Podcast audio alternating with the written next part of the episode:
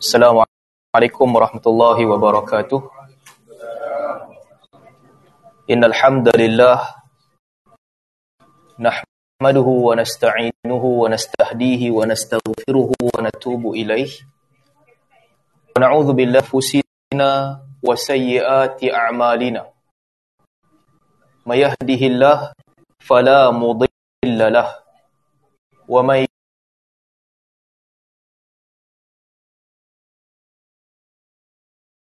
ashhadu anna Muhammadan abduhu wa rasuluh.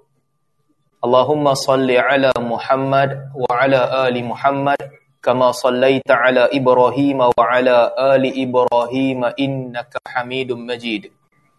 Wa barik ala Muhammad wa ala ali Muhammad kama barakta ala Ibrahim wa ala ali Ibrahim innaka Hamidum Majid. Amma ba'd.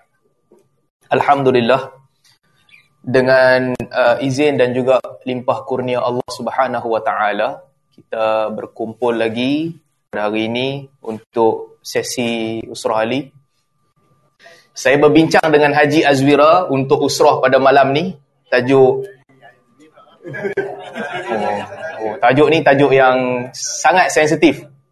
Sangat sensitif dan kita kena berhati-hati susun perkataan. Salah susun perkataan, balik ada orang tidur luang. Kita kena jaga. Tajuk ni kita kena jaga. Saya nak bincang-bincang dengan Azwira. Akhirnya kita bersetujulah tajuk ni yang sesuai untuk kita bincangkan hari ini. Konsep perkahwinan dan penceraian. Di antara fantasi ataupun gambaran novel yang novel remaja, sepatutnya perkataan novel remaja tu tak berapa sesuai. Sebab tengok tak ada muka remaja pun. Yang ada semua bapa orang, tok wan orang. Dan juga realiti kehidupan para salafus soleh ha, kita nak bincang sedikit untuk melihat bagaimana para salaf menilai perkahwinan dan penceraian di sisi mereka berbanding dengan apa yang kita faham. Sedangkan hakikatnya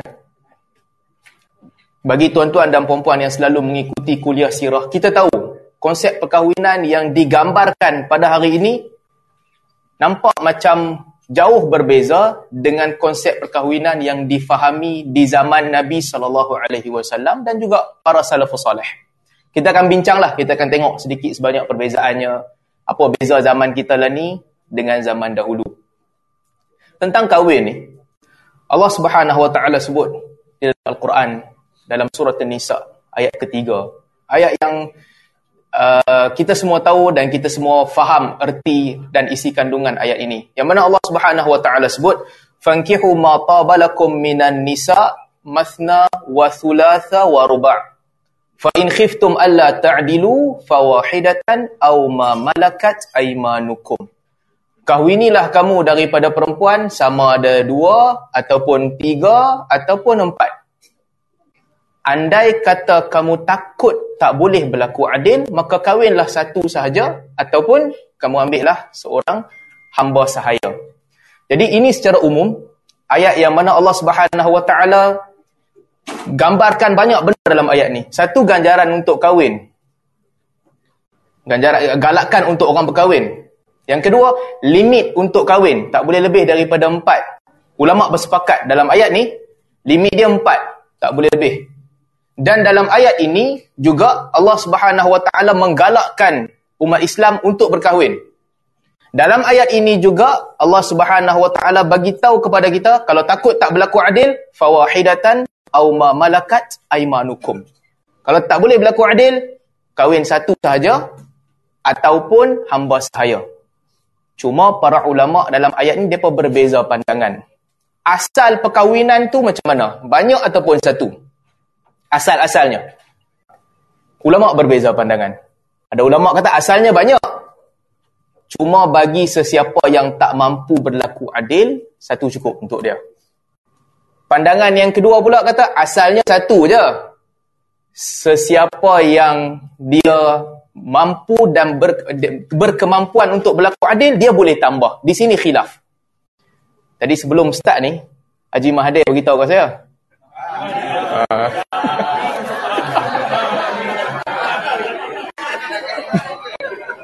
Sabar, ah, abang lagi dia, abang tahu apa. Dah, uh, walaupun begitu, walaupun begitu, uh, tapi saya kena berlaku jujur lah. Saya kena bagi tahu konteks story penuh. Cuma Haji Mahathir bagi tahu kat saya, jangan amat kat orang, dia yang bagi tahu.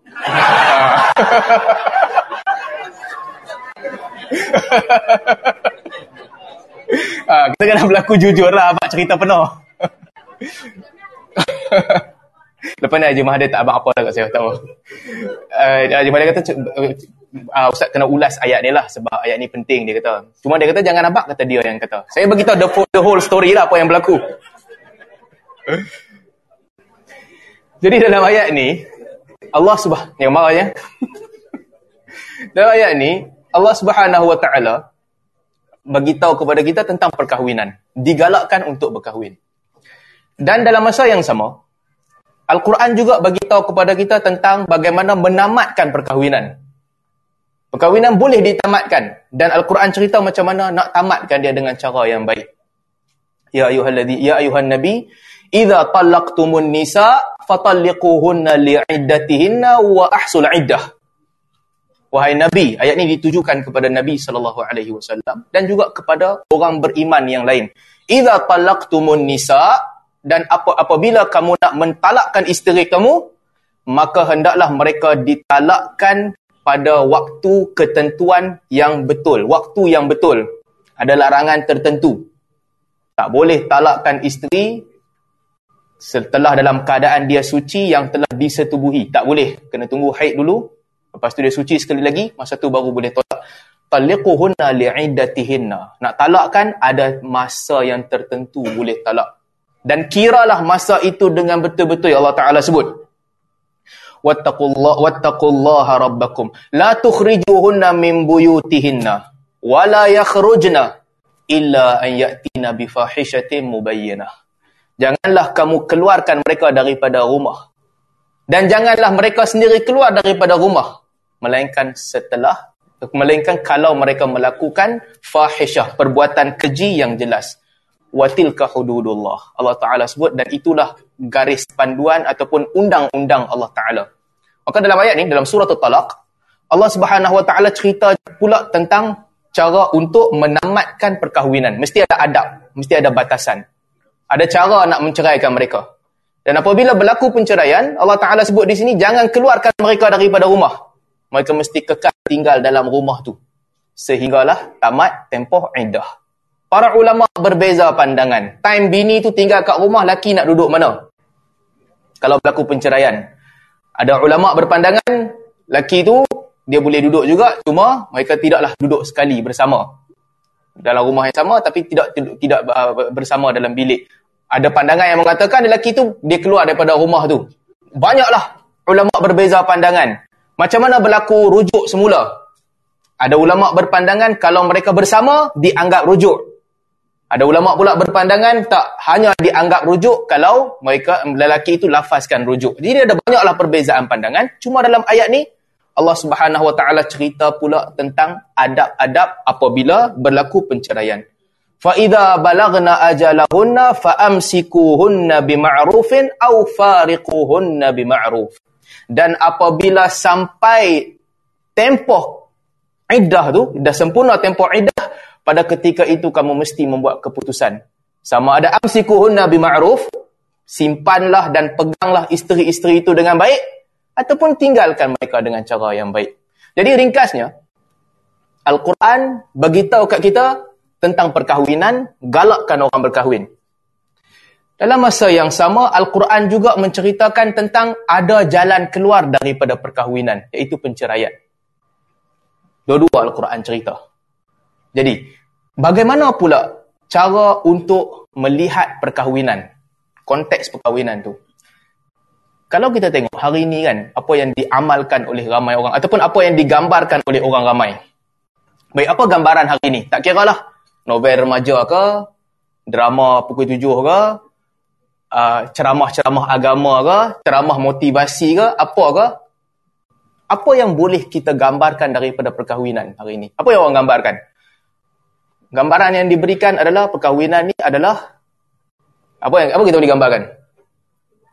Boleh namakan pemilikan tak? Pemilikan. Suami tu dia miliki isteri dia, isteri tu miliki suami dia. Kan orang gambarkan begitu kan? Bila berlaku perkahwinan, bini tu jadi milik kepada suami dia. Cantik. Laki itu pun jadi milik kepada bini dia. Cantik juga. Itu gambaran yang diberikan oleh orang ramai hari ini. Apa lagi? Orang beri gambaran apabila berlaku perkahwinan, laki ni, lelaki yang baik adalah lelaki yang dia tak pandang dah perempuan lain tak pandang ni maksud saya bukan tak tengok. Tak ada tak ada dah. Langsung keinginan kepada perempuan lain.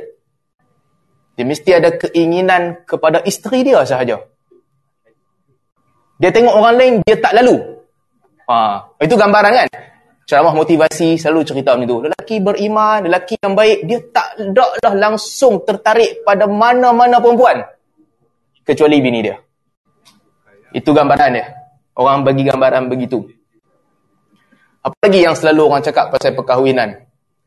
Kahwin ni, orang kata, lelaki yang, oh biasanya orang persama-samakan, kalau perasan, ramai orang tulis. Kalau dalam rumah tangga, ada satu orang lelaki pi mengorat bini orang. Lelaki pi mengorat bini orang. Perbuatan itu dilaknat. Dalam hadis disebut. Ha? Dalam hadis Nabi SAW larang perbuatan itu. Betul, dilarang. Tak boleh. Tak boleh bagi seorang untuk dia influence bini orang lain ataupun hamba orang lain untuk larikan diri daripada tuan dia. Untuk dia ambil. Itu dosa besar. Salah satu dosa besar. Bagaimana pula kalau sebaliknya? Sebaliknya. Bini orang, eh bukan bini orang. Laki, uh, anak dara ataupun janda dia tak ada tak ada lelaki lah. Anak dara ataupun anak dara ataupun yang yang telah bercerai. Dia pula pergi berkenan kat lelaki orang. Macam mana? Kalau awal jawab tak boleh. Gambaran yang kita difahamkan pada hari ini gambaran yang diceritakan oleh kadang-kadang orang agama pun cerita benda yang sama juga kan? Para ustaz para ustazah memberi gambaran yang sama. Gambaran mereka apa ini perbuatan yang tak baik. Perbuatan yang tak baik. Perbuatan yang dianggap murah lah. Orang kata cheap. Banyak anak teruna ada ada hampa pergi tak pergi cari, hampa pergi ngurat lelaki orang. Orang akan bagi gambaran yang begitu. Tak baik. Jadi yang ni kita nak bincang hari ni. Gambaran-gambaran ni semua, gambaran ni semua, betul ataupun tak betul? Ha, itu tajuk yang kita nak bincangkan bersama pada hari ini. Sebelum tu kita buat. Apa? Ha. Cuma tu saya nak buat penjelasan sajalah. Saya cerita ni, cerita ni sekadar menggambarkan apa yang difahami oleh para salaf. Okey, apa yang difahami oleh para salaf. Tak ada kena mengena dengan sesiapa pun. Kalau ada kena mengena pun dengan Haji je. Orang lain tak ada kena mengena. Sebab dia tanya. uh, tak ada kena mengena siapa-siapa. Tak, lawak je. Tak ada kena mengena dengan siapa pun. Ini cerita, cerita sahaja. Nah? Jangan Jangan balik rumah marah lelaki masing-masing ke apa. Jangan marah. Ini cerita. tak ada kena mengenal dengan sesiapa. Oh, ni live ya? Okey, dah dah tak ada. Saya saja melawak. Tak ada, tak ada kena mengenal pun. Balik kepada cerita kita. Apa eh? Okey, cantik. Okey.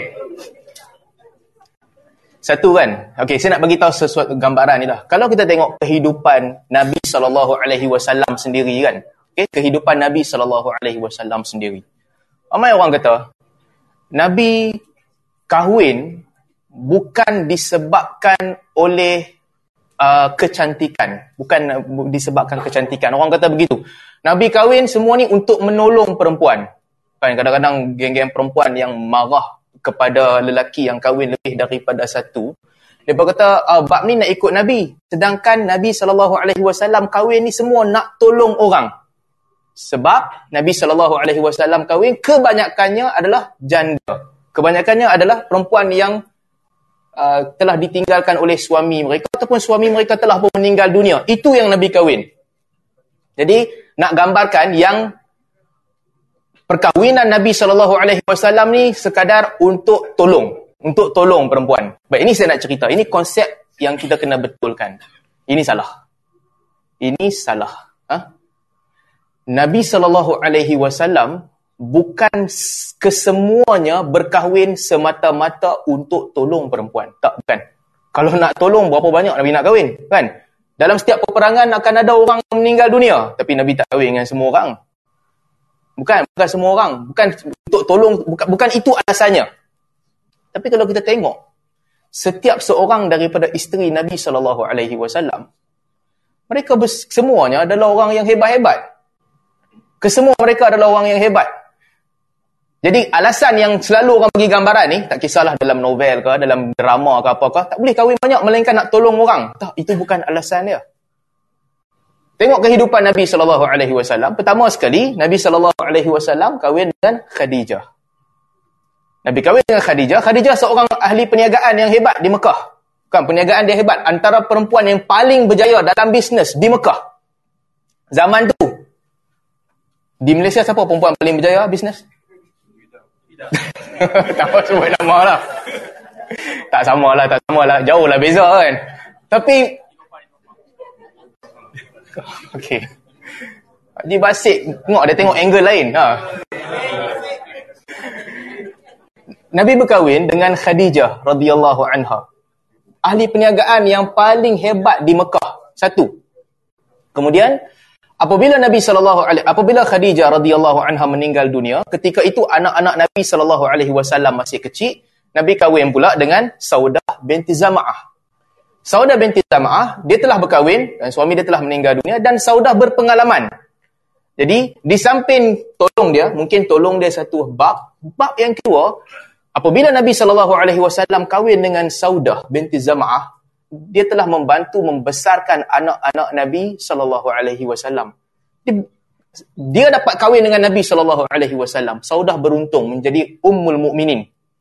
Bahkan beliau banyak berkorban kata Aisyah radhiyallahu anha ketika waktu tua dah Saudah dia, dia, dia tua pada ketika itu dia tak tua sangatlah sebab dia meninggal pun lambat ketika zaman Muawiyah dia tak tua sangat tapi ketika bandingkan dengan isteri-isteri lain dia dah tua ketika hujung hayat Nabi sallallahu alaihi wasallam dan Saudah bagi masa yang Nabi sallallahu alaihi wasallam patut bersama dengan dia dia bagi kepada Aisyah radhiyallahu anha. Dia berkorban. Jadi Nabi kahwin dengan Saudah binti Zama'ah. Kemudian Nabi sallallahu alaihi wasallam kahwin dengan Aisyah binti Abi Bakar. Aisyah anak kepada Abu Bakar. Ini bukan pasal nak tolong, bukan pasal nak tolong. Aisyah orang yang hebat, anak ke, anak kepada ketika itu Aisyah masih muda, anak kepada orang yang hebat, Nabi berkahwin dengan Aisyah radhiyallahu anha. Kemudian Nabi kahwin dengan Hafsah radhiyallahu anha. Hafsah anak kepada Umar Al-Khattab radhiyallahu anhu. Kenapa Nabi kahwin dengan Aisyah dan Hafsah? Wallahu a'lam. Di antara salah satu hikmah untuk hubungan baik antara Nabi sallallahu alaihi wasallam dengan kedua-dua mereka, Abu Bakar dan Umar. Kerana dalam riwayat disebutkan Hafsah ni Umar cuba nak offer kepada beberapa orang sahabat dan mereka tak mau. Akhirnya Nabi SAW meminang Hafsah radhiyallahu anha. Siapa lagi? Abu uh, Aisyah dan juga Hafsah. Aisyah masih lagi anak dara. Dalam banyak-banyak isteri Nabi sallallahu alaihi wasallam, hanya Aisyah radhiyallahu anha sahaja yang anak dara. Yang lain pernah kahwin. Uh, Zainab binti Khuzaimah. Zainab binti Khuzaimah tapi sekejap je dia kahwin dengan Nabi sallallahu alaihi wasallam, kemudian dia meninggal dunia. Ummu Salamah. Ummu Salamah adalah isteri kepada Abu Salamah. Suami dia meninggal dunia, kemudian Nabi sallallahu alaihi wasallam kahwin dengan Ummu Salamah. Ummu Salamah seorang perempuan yang mujahidah, berkorban di jalan Allah. Dia dengan suami dia sama-sama pergi berperang, pergi berhijrah. Nabi kahwin dengan dia. Selain daripada itu, Nabi wasallam kahwin dengan Zainab binti Jahsy. Zainab binti Jahsy adalah pembesar Quraisy, keluarga yang keluarga yang berkedudukan tinggi. Nanti kita cerita lebih lanjut lah apa yang berlaku dalam kehidupan Nabi SAW dengan Zainab binti Jahsy. Nabi juga kahwin dengan Safiyah binti Huyai. Siapa Safiyah? Anak pembesar Bani Nadir. Dan orang yang paling cantik, tawanan perang yang paling cantik dalam kalangan Bani Nadir. Ketika Nabi SAW pergi perang Khaybar, ramai yang ditawan, antara salah seorang adalah Safiyah binti Huyai. Paling cantik. Sehingga diriwayatkan isteri-isteri Nabi SAW ketika itu melihat Safiyah, mereka jealous. Sebab dia elok betul. Dalam riwayat disebutkan bila sampai bila dia sampai ke Madinah, orang berebut-rebut, orang perempuan berebut-rebut nak masuk tengok Safiyah sebab dia elok, cantik. Sehingga Aisyah radhiyallahu anha bila dia masuk dia keluar dia kata sama ya aku nampak macam perempuan Yahudi lainnya. Cantik sungguhlah maksudnya Safiyah ni. Nabi kahwin dengan dia. Bila datang tawanan perang uh, perang Khaybar, dalam banyak-banyak perempuan Safiyah datang kepada Nabi sallallahu alaihi wasallam. Nabi tengok dia Nabi bagi dua pilihan kepada dia dan dia anak pembesar jugalah Huyai ibnu Akhtab. Nabi bagi dua pilihan. Satu kau nak merdeka, yang kedua kalau kau nak aku aku nak kahwin dengan kau. Kemerdekakan kau dan kahwin dengan kau. Safiyah pilih untuk kahwin dengan Nabi sallallahu alaihi wasallam dan Nabi kahwin. Safiyah bint Huyai. Siapa lagi? Uh, Maimunah bint Al-Harith, seorang uh, daripada kalangan Quraisy. Juwairiyah bint Al-Harith. Juwairiyah bint Al-Harith daripada Bani Mustaliq. Juga perempuan yang paling cantik dalam Bani Mustaliq. Tawanan perang Bani Mustaliq Dulu ingat tak kita cerita bab ni ketika cerita cerita sirah dulu kita ada cerita bab ni kan? Dulu kita ada cerita bab sirah bab isteri-isteri Nabi sallallahu alaihi wasallam. Jadi Juwairiyah bintul Harith perempuan yang sangat cantik juga daripada Bani Mustaliq radhiyallahu anha Nabi kahwin. Siapa lagi? Uh, Ummu Habibah. Kata Abu Sufyan, Ummu Habibah ahsanul Arab wa ajmaluhu. Wahai Muhammad, anak aku ni Arab yang paling baik dan paling cantik. Aku kahwinkan dengan kau. Nabi kata, "Na'am, ya." Jadi Ummu Habibah pun perempuan yang hebat. Maria Al-Qibtiyah Maria Maria Qibtiyah ni hadiah daripada Muqayqis. Pembesar pembesar uh, Egypt ketika itu, dia cari perempuan Qibti Kripti ni keturunan Kripti lah sekarang ni uh, optik tu kan di di di di Mesir. Al-Qibtiyah ni paling yang paling hebat dan paling dihormati, yang paling elok Muqayqis bagi hadiah kepada Nabi sallallahu alaihi wasallam. Jadi tuan-tuan kalau tengok kan dalam banyak-banyak isteri Nabi sallallahu alaihi wasallam, hampir ke semua mereka orang-orang yang hebat. Sama ada keluarga mereka bagus, keluarga yang hebat, Aisyah dan juga Hafsah, anak kepada Abu Bakar dan juga Umar, ataupun mereka sendiri ada kehebatan. Zainab binti Jahshi, seorang yang hebat di kalangan orang Mekah pada ketika itu, keluarga yang hebat. Juwairiyah dan juga Safiyah. Orang Yahudi dan juga anak Bani Mustalid yang paling hebat pada ketika itu. Demikian juga Ummu Habibah, anak kepada Abu Sufyan yang hebat dan juga Maria Qibtiyah, hamba yang paling hebat. Jadi kita nak gambarkan bahawa Nabi SAW kahwin ni tak betul kalau orang kata laki kalau nak kahwin ni dia kena tengok dia kena tengok terutamanya yang nak kahwin lebih daripada satu kan. Kalau orang kata laki tak boleh kahwin lebih daripada satu, melainkan untuk niat tolong sahaja, itu mengarut lah. Itu mengarut. Walaupun yang cakap tu ustaz, walaupun yang cakap tu ustazah, tak tak semestinya. Last sekali soalan dia berani ke tak berani je. Tak berani duduk dia diam. Ha, berani proceed. Tapi di sudut hukum, tak ada larangan dalam agama. Agama tak ada larangan. Sebab itulah, ini salah satu kisah yang berlaku kepada uh, Muawiyah bin Abi Sufyan radhiyallahu radhiyallahu anhu. Saya sebut. Sebab kadang-kadang orang tanya, sebab apa orang nak kahwin? Sebab apa orang apa pilihan orang nak kahwin? Allah Subhanahu wa Nabi sallallahu alaihi wasallam sebutlah orang kahwin kepada dengan perempuan ni sebab empat perkara. Maliha, li jamaliha, li nasabiha, li diniha. Kerana kecantikan, kerana keluarga, kerana uh, harta dan juga kerana agama. Fakhtar bidzati din taribat yadak. Pilihlah sebab agama dan disebabkan itu maka cuci tangan. Selesailah. Untunglah kamu. Tapi dalam masa yang sama kehendak manusia berbeza-beza ni orang tengok Orang tengok perempuan yang elok, dia nak kahwin dengan perempuan tu. Ini biasa. Biasa dalam sirah. Sebab itulah balik kepada soalan tadi kan, yang kita tanya soalan tadi, saya minta maaf. Orang perempuan mungkin marah, tapi saya kena abang. Untuk lelaki yang dia pi cuba nak buat baik dengan bini orang, mengorat bini orang, ini dosa besar. Tapi untuk perempuan, untuk perempuan, sama sahaja sama dia dia nak kahwin dengan bujang ataupun dengan lelaki orang. Sama. Tak ada beza. Ini realiti. Tak setuju, tak apa. Tapi ini realiti.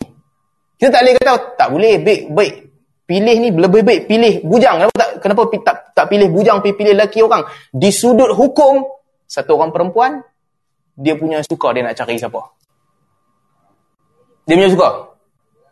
Jangan marah. Tapi itu realiti. Sebab itulah ada kisah di mana Muawiyah bin Abi Sufyan radhiyallahu anhu satu ketika masa Muawiyah dah jadi pemerintah di Syam. Dia jadi pemerintah. Kadang-kadang itulah bukan semua orang boleh dapat apa yang apa yang dia nak, nak macam-macam tapi tak tentulah boleh dapat semua orang kan. Ketika Muawiyah ini Ibnu Kathir sebut, dia namakan kisah ini kisah gharibah. Satu kisah yang pelik. Cuma jangan ambil hak orang lah. Itu yang penting. Jangan ambil hak orang. Satu ketika, Muawiyah di negeri Syam, ada satu orang, dia pergi kepada Muawiyah, dia sedih, dia, dia, dia ceritakan, dia bacakan syair tentang uh, kisah orang yang ditinggalkan. Kira dia nampak Muawiyah lalu ni, dia kalau zaman, kalau zaman kita ni, kira dia duduk baca lagu, nyanyi lagu sedih lah kira. Lagu-lagu sedih, lagu kena tinggal, lagu bini dia belah, orang lain ambil, dia sedih. Dia duduk dekat Muawiyah, dia bacakan syair-syair kesedihan. Muawiyah pun panggil dia. Laki ni Muawiyah kata, "Hang pasal apa duk bagi ayat-ayat sedih ni?" Laki ni kata, "Aku dah tak ada orang lain dah yang boleh aku mengadu melainkan kepada engkau lah Amirul Mukminin. Untuk engkau seorang je aku boleh mengadu." Muawiyah tanya kepada dia, "Apa hang punya masalah?" Dia kata, "Aku kahwin dengan sepupu aku. Perempuan yang nama dia Suad. Suad nama dia perempuan ni sangat elok, perempuan yang baik, yang elok. Aku ha, semua harta yang aku ada Aku ada lembu dan juga uh, unta dan juga kambing. Itu aku jadikan mahar kahwin dengan Su'ad. Sampai dah kahwin. Dan bila dah kahwin, lama kelamaan, harta aku dah habis.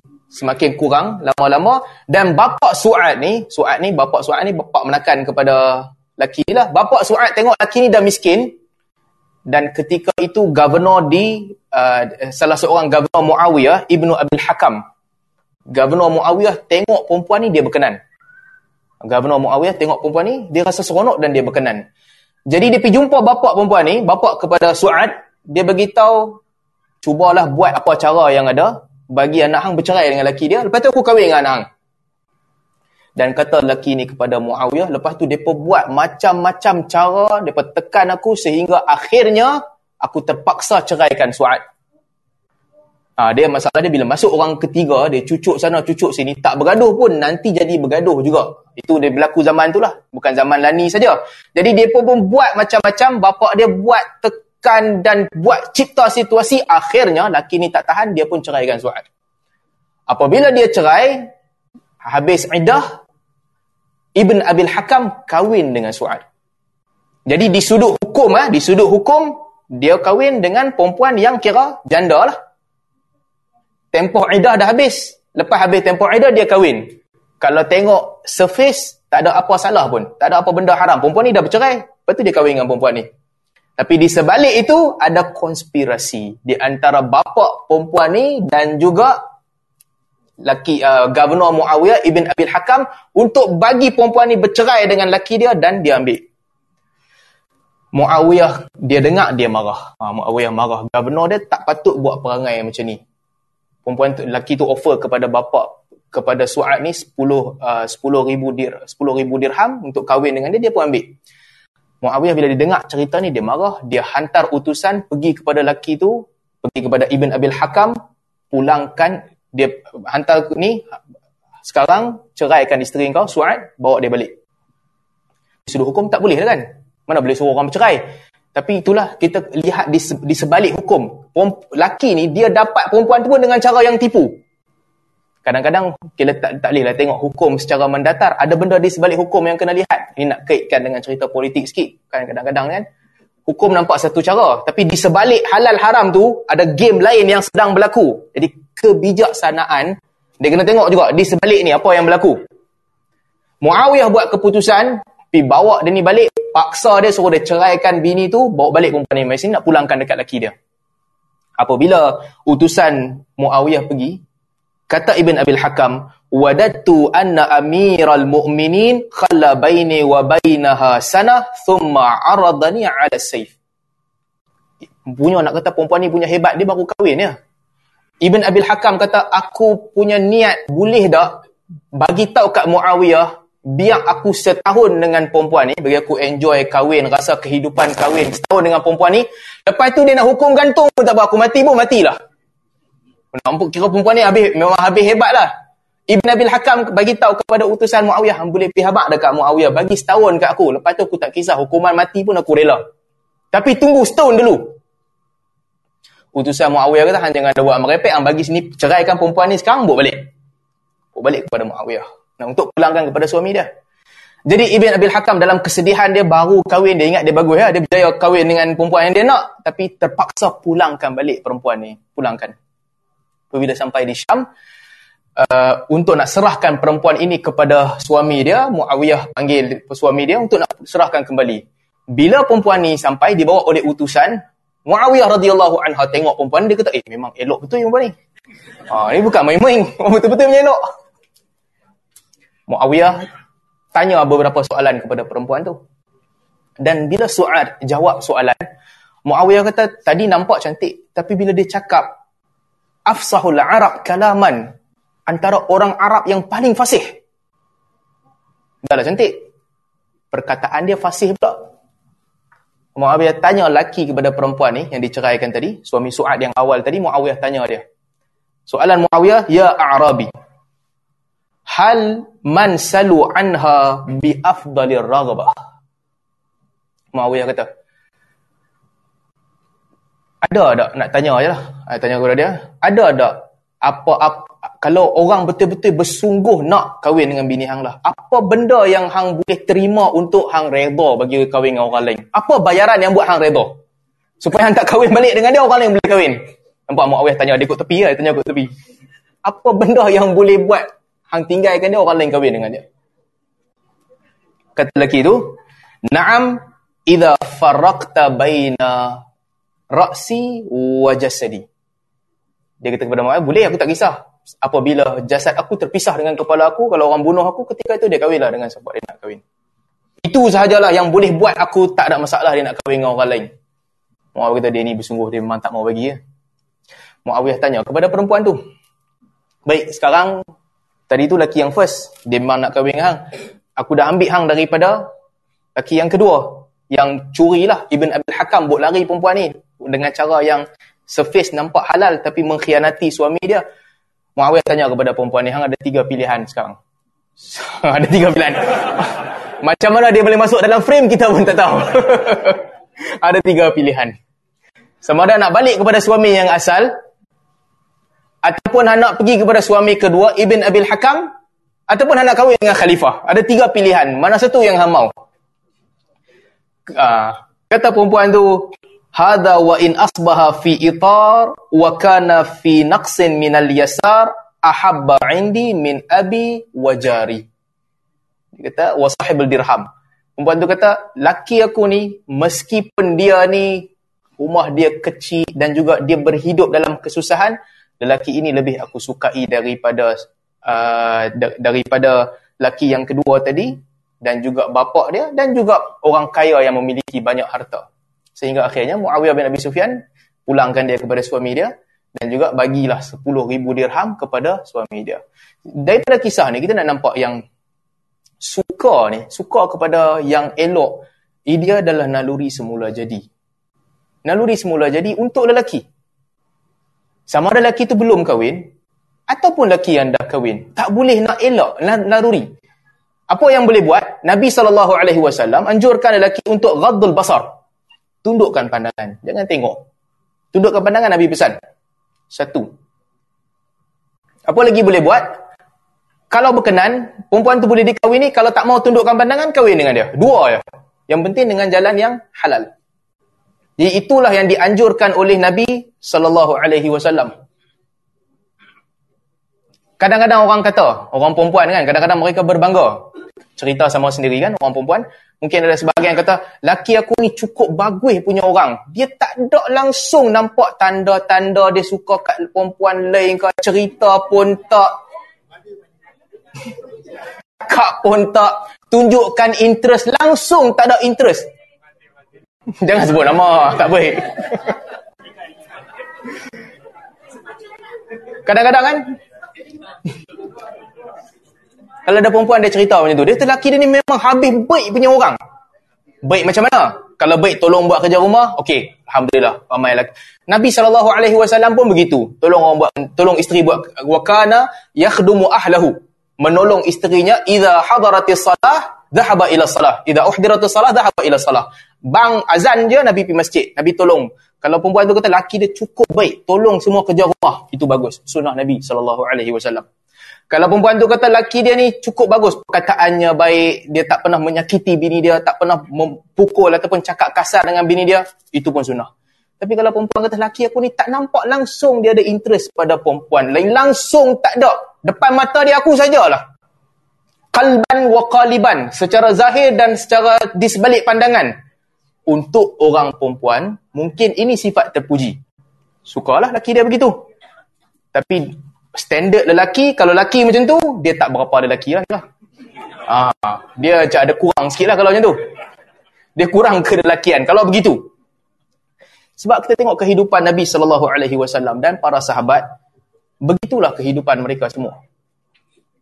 Bahkan, ada kes di mana setelah Nabi sallallahu alaihi wasallam berkahwin dengan beberapa beberapa perempuan yang kita sebutkan tadi, ummahatul mukminin, ada yang nak offer lagi kepada Nabi sallallahu alaihi wasallam. Dalam riwayat Muslim disebutkan, Sayyidina Ali radhiyallahu anhu datang kepada Nabi sallallahu alaihi wasallam nak offer kepada Nabi. Ya Rasulullah, malaka tanawwaqu fi Quraisy wa tad'una? Ali kata kepada Nabi sallallahu alaihi wasallam, "Wahai Rasulullah, kenapa engkau kahwin dengan semua perempuan Quraisy dan engkau tinggalkan kami?" Maksudnya kenapa tak kahwin dengan Bani Hashim? Tak ada bini Nabi Bani Hashim. Semua perempuan Quraisy Nabi kahwin, Bani Hashim Nabi tak kahwin. Ahli bait, lebih baik kahwin sama-sama kita ahli bait. Kan geng-geng kita ahli bait katanya tu kan. Uh, Sayyid kahwin dengan dengan dengan Syarifah ya kan, depa suka jaga kan. Ali beritahu kepada Nabi sallallahu alaihi wasallam sama, "Wahai Rasulullah, kahwin banyak dah dengan Quraisy, pasal apa tak kahwin dengan geng kita, ahli bait?" Nabi SAW tanya kepada Ali, wa indakum syai' Siapa yang nak recommend? Siapa yang ada? Kata Sayyidina Ali kepada Nabi SAW, Naam bintu Hamzah. Ali kata, anak Hamzah ada tak kahwin lagi seorang? Bolehlah kalau Nabi nak kahwin, ahli baik sama dengan kita. Kata Nabi SAW, Innaha la tahillu li, innaha benatu akhi minar rada'ah. Nabi kata, anak Hamzah tak boleh. Kerana tidak dihalalkan kepadaku sebab anak Hamzah adalah ibnatu akhi minar rada'ah. Anak kepada saudara aku, saudara sesusuan aku.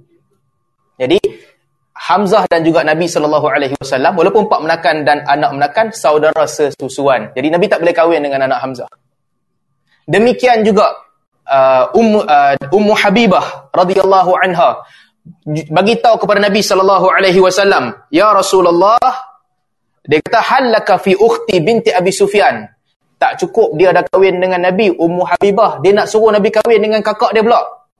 Ataupun adik dia, Ummu Habibah kata, "Ya Rasulullah, tak mau kau kahwin dengan adik aku seorang lagi, anak Abu Sufyan."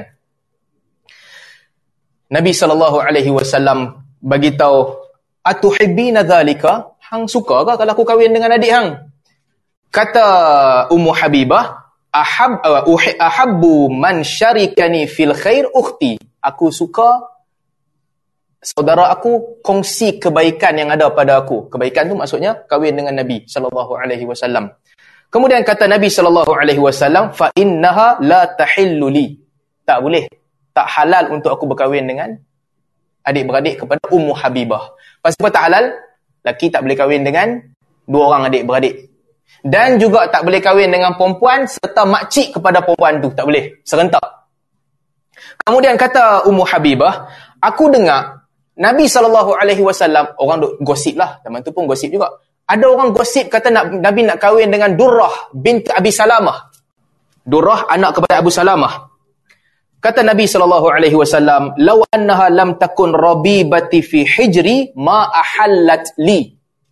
Nabi kata, meskipun kalau Durrah ni bukan anak kepada Ummu Salamah, Nabi kahwin dengan Ummu Salamah. Nabi kata, meskipun kalau dia bukan anak Ummu Salamah, tetap tak boleh kahwin dengan aku. Kerana, innaha benatu akhi minar rada'ah. Sebab dia anak kepada saudara aku daripada susuan, iaitu Abu Salamah. Jadi Nabi SAW kata kepada Ummu Habibah, aku tak boleh kahwin dengan Durrah. Dua sebab. Satu, aku dah kahwin dengan mak dia, Ummu Salamah. Yang kedua, bapa dia Abu Salamah adalah saudara sesusuan aku. Dan Nabi kata, "Fala tu'ridna 'alayya banatikum wala akhawatikum." Nabi kata ke Ummu Habibah yang ni last, tak payah duk recommend dekat aku anak-anak kamu dan adik-beradik kamu. Hang punya recommend semua tak boleh pakai. Macam tu lah kira hanya dengan duk recommend. Sudah, dekat ni je. Jadi perkahwinan Nabi sallallahu alaihi wasallam demikianlah. Nabi kahwin dengan perempuan atas banyak pertimbangan. Orang tanya soalan kadang-kadang. Pernah tak Nabi ceraikan isteri Nabi? Pernah tak? Ha, ini soalan yang besar. Orang yang mengaji sirah patut kena tahulah. Pernah tak Nabi ceraikan isteri Nabi? Pernah tak? Ha? Sebelum tu kan, apa hukum cerai? Apa hukum dia? So, janganlah kata sunat. sunat. Apa hukum cerai? Asalnya harus. Asalnya harus. Kadang-kadang dia menjadi sunat, kadang-kadang dia menjadi wajib. Atas pertimbangan lah. Atas pertimbangan yang macam-macam. Asalnya harus. Cerai ni bagus ke tak bagus? Cerai tak bagus. Cerai asalnya tak bagus. Ha? Allah Subhanahu wa taala sebut dalam Quran kalau kamu benci mereka, benci kepada isteri tak suka sekalipun, fa asa an takrahu syai'an wa yaj'al Allah fihi khairan katsira. Boleh jadi kamu tak suka kepada mereka. Kalau kamu bencikan mereka, boleh jadi ada benda yang kamu tak suka, tapi Allah gantikan dengan kebaikan yang banyak daripada yang kamu tak suka tu. Mungkin Allah bagi anak-anak yang baik daripada isteri tu. Jadi tak baguslah penceraian ni tak baik. Kalau boleh elak, elakkan. Bagus untuk elakkan. Cuma Nabi SAW sendiri, pernah tak Nabi ceraikan isteri Nabi? Dalam riwayat, pernah. Dalam riwayat, pernah. Nak menunjukkan apa?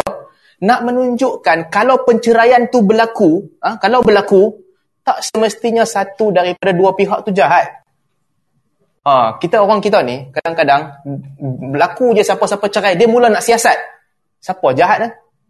Dia pergi, dia, kalau perempuan tu bercerai, dia akan pergi jumpa perempuan tu. Pasal apa? Cerai lelaki yang ada perempuan lain ke? Tak ada, tak ada perempuan lain. Habis tu isap dadah. Dia tak ada benda lain dah. Dia nak, dia, dia, itu dua pilihan pertama utama kan. Nak tanya juga. Isap dadah? Tak, tak isap dadah. Itu pasal apa cerai? Pasal apa? Nak tahu orang bercerai pasal apa? Kan? Orang kita kalau kira cerai ni, mesti salah satu pihak teruk. Laki sama juga. Kalau bercerai je, orang pergi tanya dia. Pasal apa? Hang tinggal bini hang ah? Pasal apa? Dia jahat ke? Orang akan suka tanya. Di antara hikmah penceraian berlaku dalam rumah tangga Nabi sallallahu alaihi wasallam nak menunjukkan bahawa tak semestinya salah siapa-siapa. Kan boleh jadi tak ada siapa salah pun.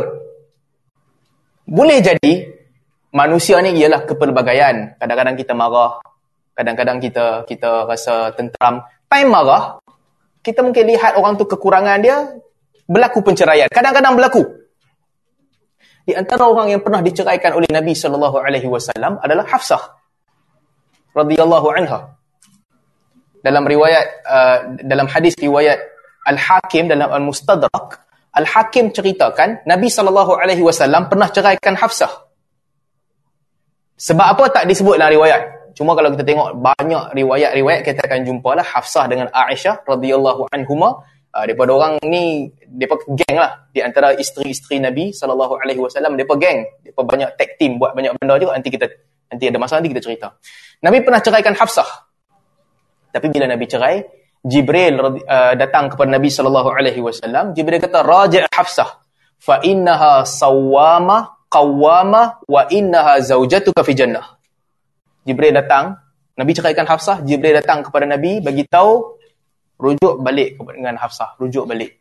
Kerana dia adalah sawamah qawamah dia perempuan yang banyak berpuasa dan banyak berdiri untuk solat dan Allah telah takdirkan dia adalah isteri kau di syurga. Rujuk balik. So ini keistimewaan Hafsah special kedudukan dia.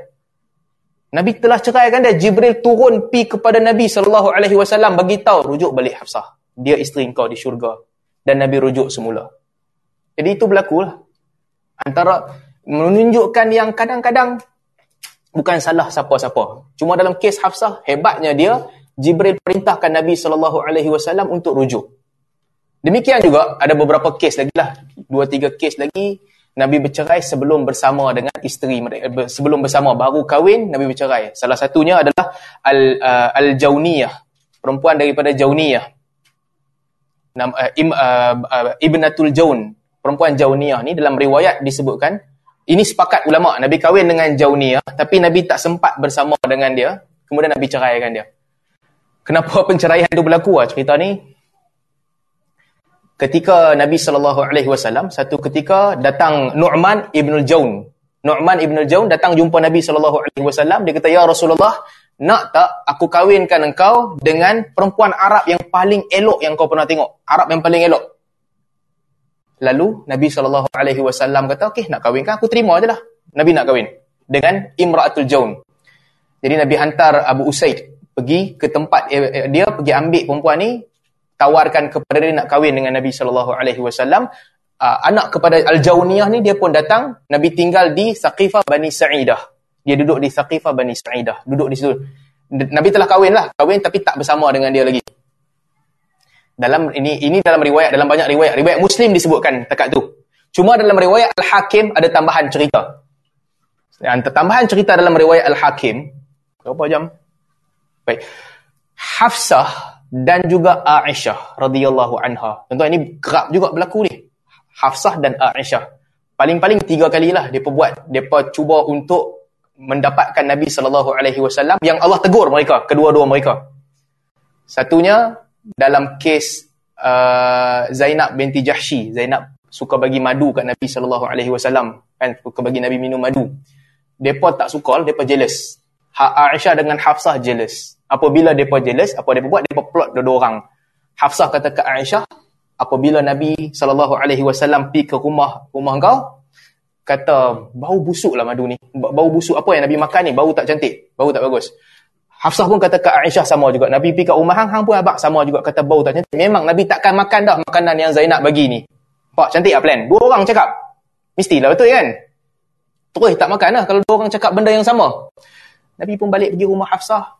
Hafsah kata, awak bau mulut. Tak, tak, tak, Nabi tak suka. Nabi tak suka bau mulut. Hafsah kata, bau. Bau yang tak menyenangkan. Nabi kata, makanan. Madu bukan ada benda lain pun. Hafsah kata, itulah tapi bau tak bagus. Nabi pergi ke rumah Aisyah. Pergi ke rumah Aisyah, sama juga. Aisyah kata, kenapa bau Nabi, bau tak bau tak bagus? Tak sedap bau. Bila dua orang dah kata, Aisyah dan juga Hafsah, Nabi SAW buat aku tu, Nabi kata, sumpah aku tak makan dah. Nabi sebut, Wallahi aku tak makan dah madu ni yang dibuat oleh Zainab binti Jahshi. Contender sekira jatuh lah kan. Zainab buat makanan sedap, Nabi suka makan.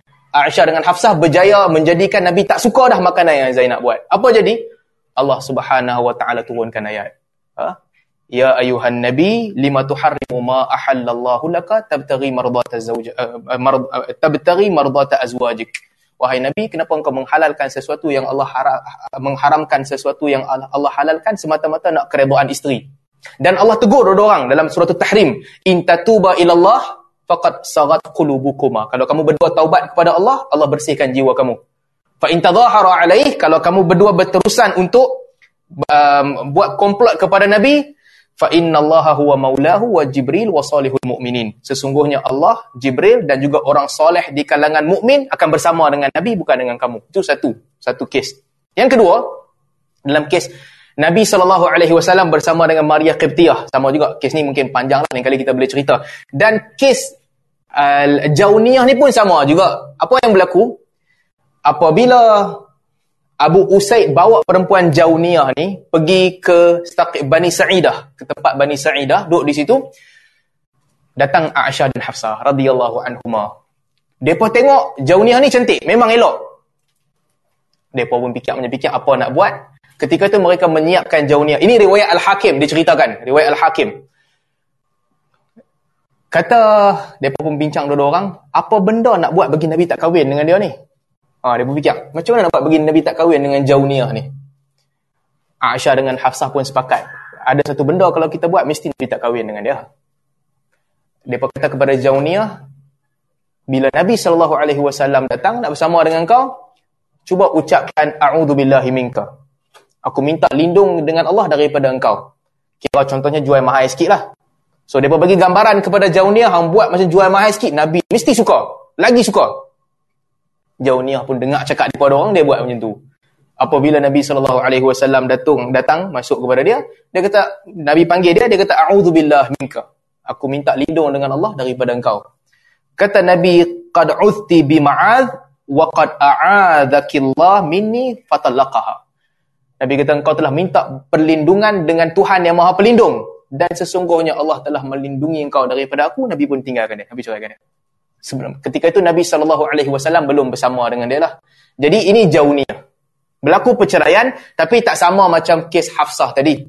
Sebab dalam kes Hafsah Nabi bersama dengan dia. Jauniyah ni sekadar Nabi belum bersama dengan dia.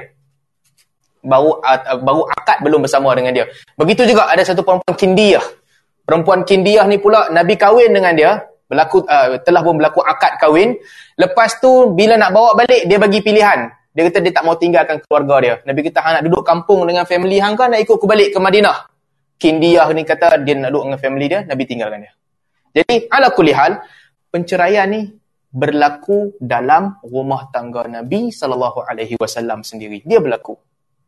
Jadi kadang-kadang kalau tak ada tak ada kata putus, tak ada jalan keluar, ini dibenarkan oleh agama. Dan orang-orang yang hebat. Jamilah binti Sabit kalau ada hadis kan kita baca, seorang perempuan nama dia uh, Asiyah. Asiyah bila Nabi SAW diutuskan, Nabi tukar nama dia kepada Jamilah. Asi ni orang yang buat maksiat.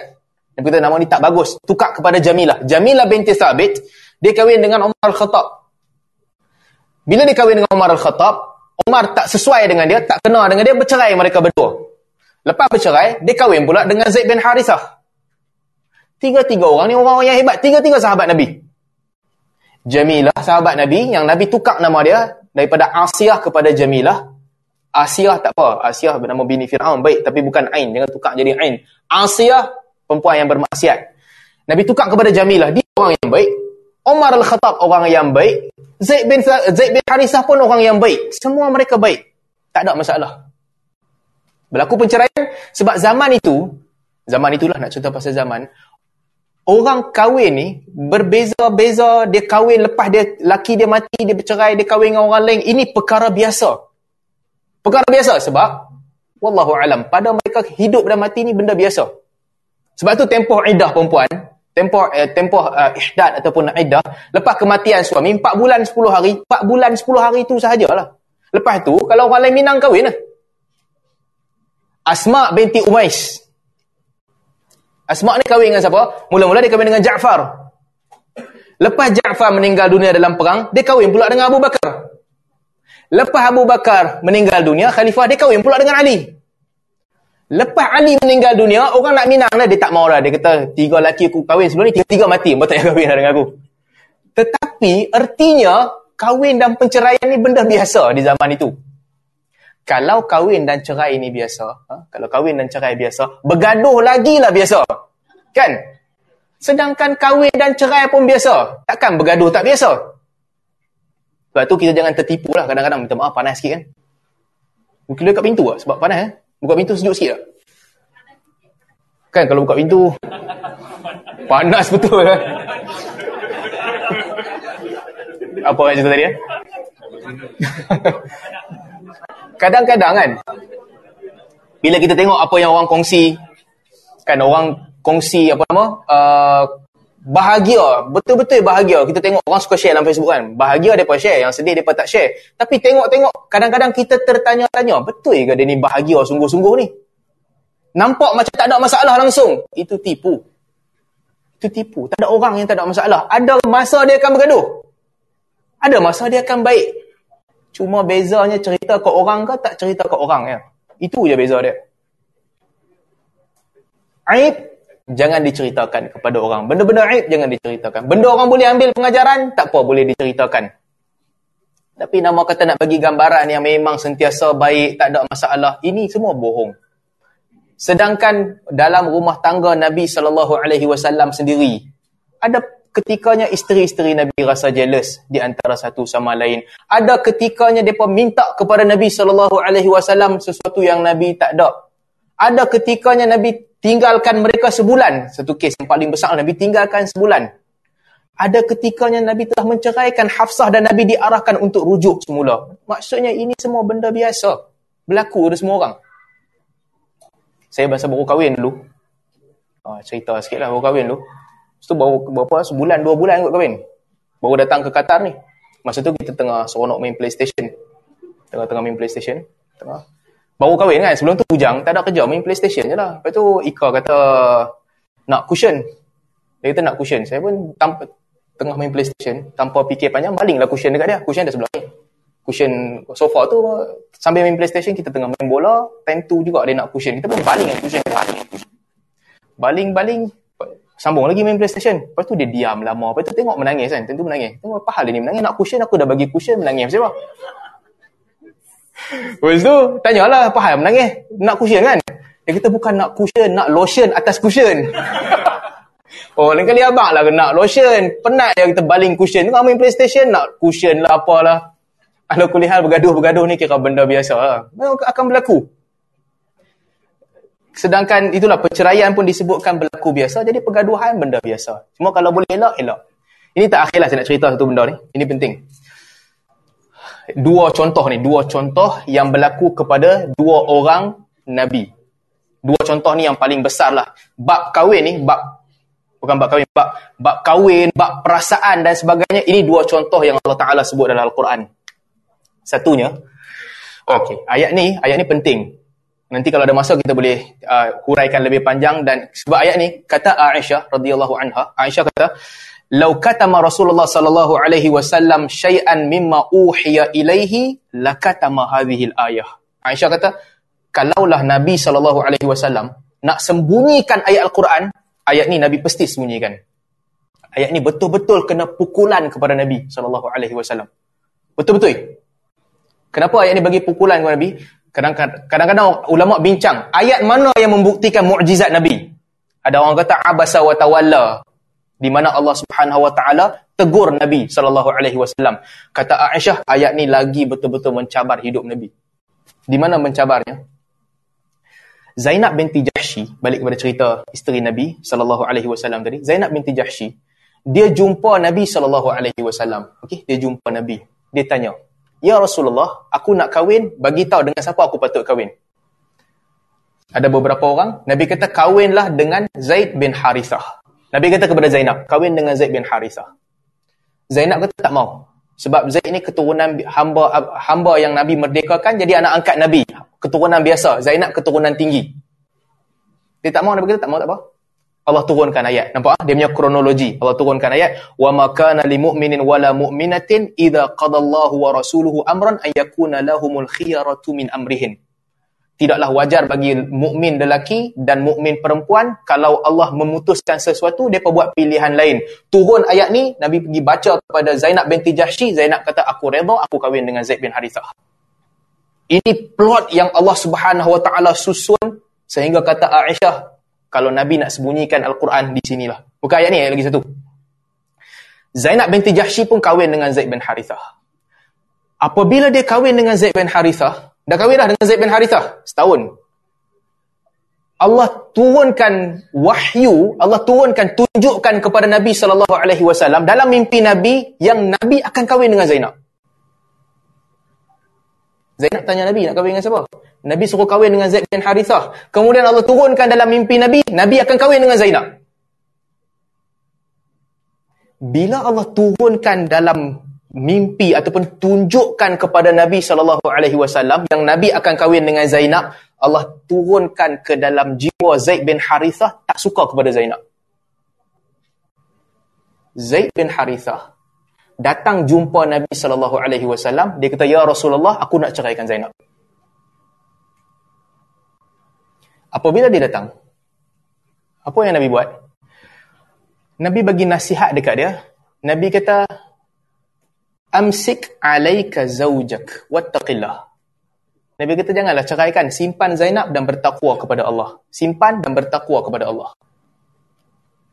Sedangkan Allah dah tunjuk dah kepada Nabi sallallahu alaihi wasallam yang Nabi akan kahwin dengan Zainab. Nabi kata kepada Zaid, jangan ceraikan dia, simpan dia dan bertakwa kepada Allah. Kemudian Zaid buat keputusan untuk ceraikan Zainab. Dia buat keputusan untuk ceraikan Zainab juga. Apabila Zaid bin Harithah ceraikan Zainab, Allah turunkan ayat ni. Wa idh taqulu lilladhi an'ama Allahu 'alaihi wa an'amta 'alaihi amsik 'alaika zawjaka wattaqillah. wahai Muhammad ketika engkau berkata kepada orang yang Allah bagi nikmat kepadanya dan engkau pun bagi pemberian nikmat kepadanya amsik alaika zaujaka wattaqillah. Simpanlah isteri engkau dan bertakwalah kepada Allah. Wa tukhfi fi nafsika mallahu mubdih dan engkau simpan dalam jiwa engkau apa yang telah Allah tunjukkan. Allah dah tunjuk dah Nabi akan kahwin dengan Zainab. Nabi simpan tak bagi tahu kat Zaid. Wa takhshan nas wallahu ahaqqu an takhshah. Engkau takutkan manusia takut apa kata orang nanti. Sedangkan Allah lebih layak untuk ditakuti. Falamma qada zaidun minha wataran zawwajnakaha. Apabila zaid telah menceraikan dia kami kawinkan engkau dengan dia iaitu dengan zainab likai la yakuna likai la yakuna 'alal mu'minin harajun fi azwaji ad'iyaihim supaya orang mukmin tahu bahawa boleh mereka kahwin dengan uh, isteri yang ditinggalkan oleh anak angkat mereka. Jadi ayat ni nak tunjukkan yang Zainab selalu cerita ke orang. Zainab bila dia sembang dengan isteri-isteri Nabi sallallahu alaihi wasallam yang lain, dia selalu kata kat depa. Dia kata zawajakum abaakum, abaukum. Kamu dikahwinkan oleh bapa kamu. Wa zawajani Allah min fawqi sab'i samawat. Sedangkan aku dikahwinkan oleh Allah daripada tujuh lapisan langit, atas tujuh lapisan langit. Special Zainab. Orang lain semua Nabi pergi Minang. Kan? Nabi pergi Minang, bapa depa kahwinkan anak mereka dengan Nabi. Tapi Zainab special case Allah turunkan ayat Quran. Allah kahwinkan. Zawajnaka. Kami kahwinkan kau dengan Zainab setelah Zaid ceraikan dia dan selesai daripada iddah. Ini cabaran yang paling besar dalam hidup Nabi sallallahu alaihi wasallam. Yang Nabi tak cerita ke orang. Tetapi Allah bagi teguran kepada Nabi. Pasal apa tak pergi habak dekat Zaid pada ketika itu yang Allah dah tunjuk yang Nabi akan kahwin dengan Zainab. Itu berlaku kepada Nabi Muhammad sallallahu alaihi wasallam. Satu lagi kisah berlaku kepada Nabi Daud. Okay, apa yang berlaku kepada Nabi Daud? Oh, ini lagi lagi lagi menarik lah. Kisah Nabi Daud ni, saya ringkaskan sedikit lah. Nabi Daud doa minta kepada Allah Subhanahu Wa Taala, Ya Allah, kenapa aku tak dapat nikmat tak dapat pemberian hebat macam Allah bagi kepada keluarga Ibrahim. Apa yang Nabi Ibrahim dapat? Ibrahim anaknya Nabi. Kan? Ishaq. Ishaq anaknya Nabi. Siapa anak Nabi Ishaq? Yaakob. Yaakob anaknya Nabi. Siapa anak Nabi Yaakob? Empat keturunan Nabi. Ibrahim, Ishaq, Yaakob, Yusuf. Empat-empat empat-empat Nabi. Nabi Allah Daud alaihi salam minta kepada Allah Subhanahu wa taala. Ini riwayat Israiliyat lah. Uh, Ibnu Abbas riwayatkan cerita ni juga tapi di, tak disebut dalam hadis. Mungkin Ibnu Abbas ambil cerita ni daripada riwayat-riwayat Bani Israel. Jadi Nabi Allah Daud alaihi salam minta kepada Allah taala berilah pemberian yang sama macam Allah bagi ke Ibrahim. Allah kata kepada Nabi Daud tak boleh sebab dia tak diuji macam Nabi Ibrahim. Nabi Daud kata uji. Dia minta Allah Taala uji dia supaya dapat pemberian yang sama macam Ibrahim. Jangan minta ujian, tapi Nabi Daud pun minta ujian kepada Allah Ta'ala. Dia minta ujian, uji dia. Baik. Apabila dia minta Allah uji dia, tak apa, Allah uji dia. Apa ujian yang kenal kepada Nabi Daud? Nabi Daud ni, dia ada banyak, dia ada 99 isteri. Lagi dahsyat, zaman tu, 99 isteri. 99. Dan dia bahagi hari dia selang 3 hari. Sehari beribadat, sehari dia pergi keluar buat urusan Bani Israel. Hari ketiga, dia duduk, uh, dia, dia bersama dengan isteri-isteri dia. Ibadat, kerja, bini. Ibadat, kerja, bini. Demikianlah tiga hari pembahagian Nabi Allah Daud AS. Dia minta kepada Allah, Ya Allah, ujilah aku. Apabila dia minta Allah uji Nabi Daud, akhirnya Allah hantar ujian. Dia nak uji supaya dapat martabat Nabi Ibrahim, Allah hantar ujian. Apa ujiannya? Burung berpati burung merpati sayap emas. Pada hari Nabi Daud sedang beribadat, beribadat dalam dalam mihrab dia, dia beribadat dia nampak burung merpati sayap emas. Nabi Daud lepas habis ibadat dia dia nak pegang burung merpati tu, dia nak pegang burung merpati tu jalan jauh sikit daripada dia. Bergerak jauh. Tunggu kat situ. Nabi Daud pergi nak ambil, nak ambil burung merpati tu, dia bergerak sikit lagi. Nabi Daud pun lama-lama terikut-ikut dengan rentak burung tu. Dia ikut burung tu, dia ikut-ikut-ikut sampai depan rumah dia, hujung rumah dia, burung tu, eh, burung tu duduk tunggu dekat tingkap. Dia kena panjat sikit tingkap. Jadi Nabi Daud alaihi salam dia pun panjat-panjat bersungguh sampai dekat tingkap tu, dia nak ambil burung tu. Apabila Nabi Daud sampai dekat tingkap nak ambil burung tu, burung tu belah terus. Dan bila burung tu lari, tinggalkan Nabi Daud, Nabi Daud nampak daripada tingkap tu, Nabi Daud nampak satu orang perempuan yang sangat cantik. Elok, ternampak perempuan tu. Perempuan yang sangat cantik, bukan bukan nak tengok, tak sengaja ternampak perempuan tu. Perempuan yang elok tengah mandi. Dalam riwayat disebutkan perempuan, perempuan yang cukup cantik tengah mandi. Nabi Daud ternampak perempuan tu, Nabi Daud turun. Dia teringatlah perempuan tu elok. Lalu Nabi Daud alaihi salam, apa yang dia buat? Nabi Daud tanya orang siapa perempuan yang aku nampak ni? Yang tadi tu dekat luar orang bagi tahu kepada Nabi Allah Daud alaihi salam, perempuan ni dia dah kahwin dah. Dia dah kahwin, suami dia adalah salah seorang panglima perang yang hebat. Kata Kalbi, seorang ulama tafsir, ada tiga orang yang digelar Saifullah. Tiga orang digelar Saifullah. Satunya Hamzah zaman Nabi sallallahu alaihi wasallam Hamzah Saifullah. Yang kedua, satu orang daripada umat Nabi Musa. Umat Nabi Musa. Uh, Kalib, Kalib nama dia, umat Nabi Musa itu orang yang kedua. Orang yang ketiga adalah suami kepada perempuan ni. Seorang panglima perang yang hebat. Jadi artinya orang khabarkan kepada Nabi Daud, bini perempuan ni adalah isteri kepada seorang mujahid yang hebat. Apa Nabi Daud buat? Nabi Daud bagi tahu kepada dia punya dia punya panglima perang isteri perempuan ni memang kompeten, orang yang hebat, seorang pahlawan, Saifullah. Nabi Daud kata hantar dia ke ekspedisi perang yang yang berbahaya lah, yang berbahaya bagi dia bawa tabut.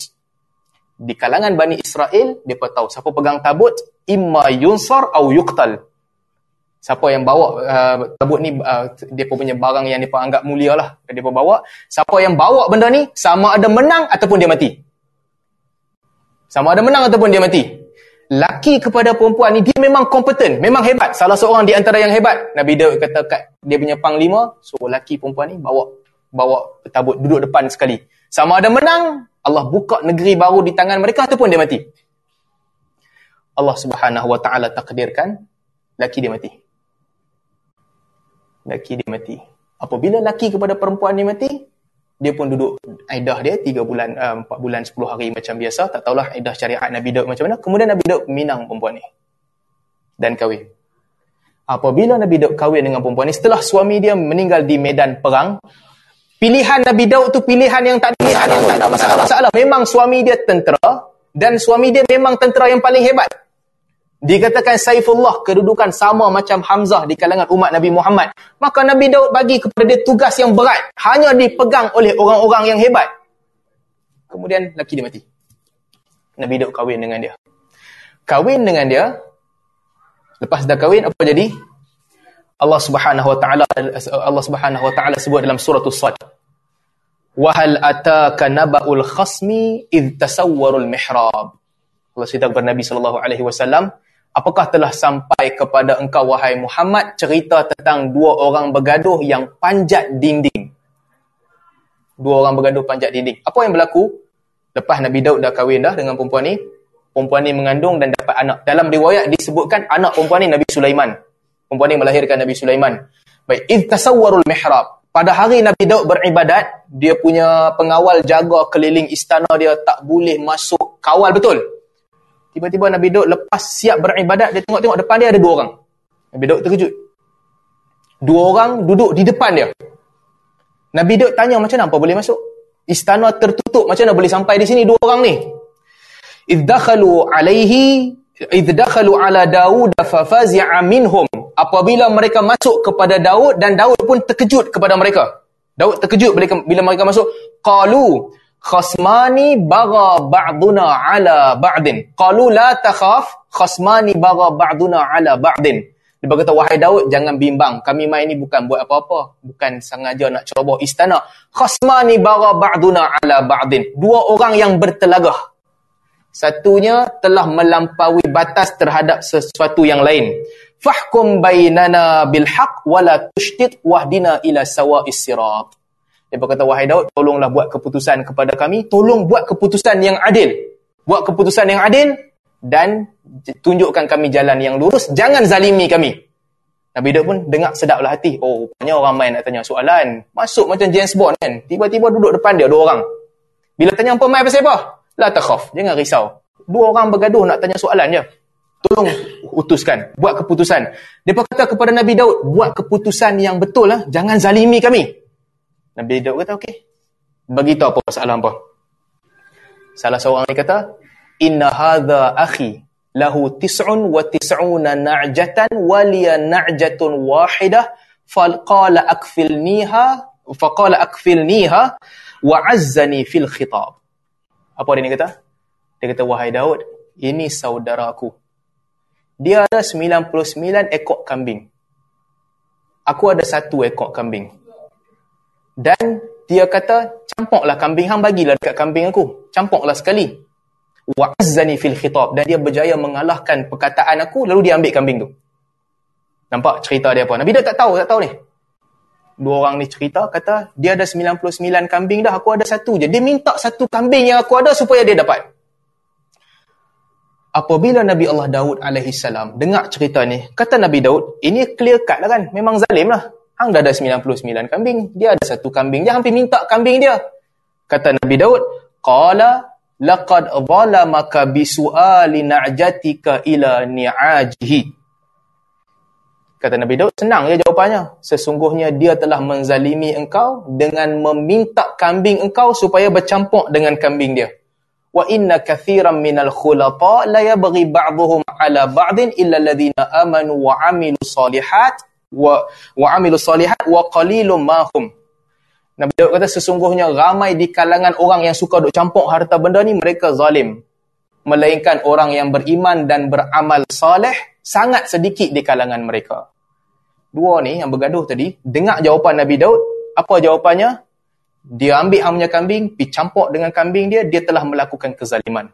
Orang yang campur kambing ni mereka melakukan kezaliman. Melainkan orang-orang yang beriman sangat sedikit di kalangan mereka. Dua yang bergaduh ni kata, okey, tak apa. Terima kasih di atas jawapan. Dia belah, dia balik. Apabila mereka tinggalkan Nabi Daud, ketika itu Nabi Daud sedar, ini bukan dua orang, ini dua malaikat. Dua malaikat yang Allah utuskan untuk tanya soalan, untuk sebenarnya yang Nabi Daud buat tak salah pun. Tak ada apa salah pun. Tetapi, demikianlah dikatakan orang yang untuk orang orang yang dekat muqarrabin di sisi Allah untuk orang awam tak salah tapi untuk mereka Allah Allah anggap itu satu kekurangan.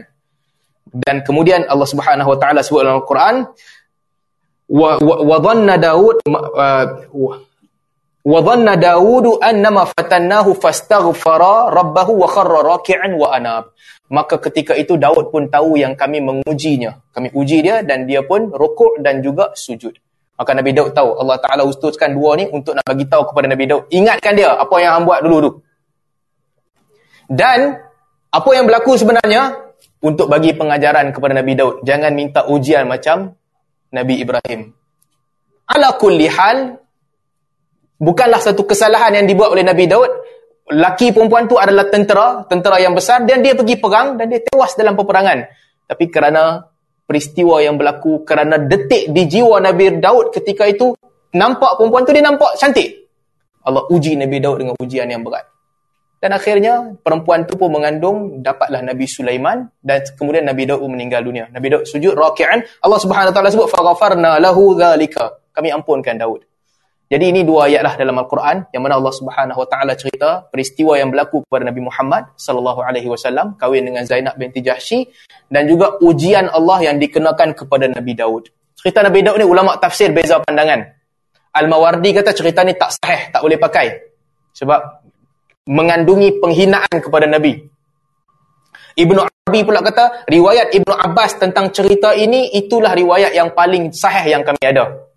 Maksudnya cerita ini Ibnu Abbas ceritakan. Mungkin dia dengar daripada Bani Israel, tapi dia ceritakan. Tak ada dalam hadis. Betul tak betul? Wallahu a'lam. Cuma para sahabat, mereka telah menceritakan kisah ini. Jadi saya berhenti tekat ni dulu untuk hari ini. Uh, Okey ke? Kita berhenti. Ada soalan? Banyak. Sikit-sikit sudahlah. Okey, kita kita buka soalan sikit lah.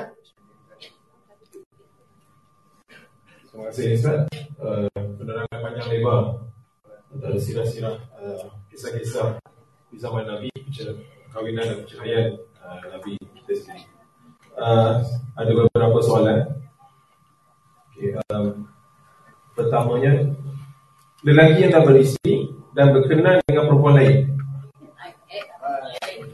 Bukan saya tanya lah. Disebabkan isteri tidak memberi kebenaran untuk beristeri dua, maka sang suami berkahwin senyap-senyap.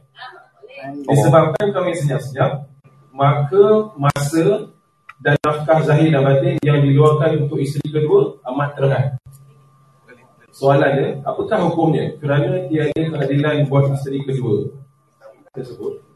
Kedua, apakah hukumnya pula jika isteri kedua redha dengan keadaan di mana beliau kurang diberi nafkah zahir dan batin dan masa yang kurang? Okey. Soalan pertama daripada satu-satu. Okey. Uh, dalam kes begini, saya ulang balik lah kes nak bagi nampak kesnya clear. Laki tu dia pergi kahwin dengan dia minta izin kat bini dia elok nak kahwin satu lagi. Cerita dia gitu lagi kan. Bini dia tak bagi. Bila bini dia tak bagi, dia pergi kahwin diam-diam.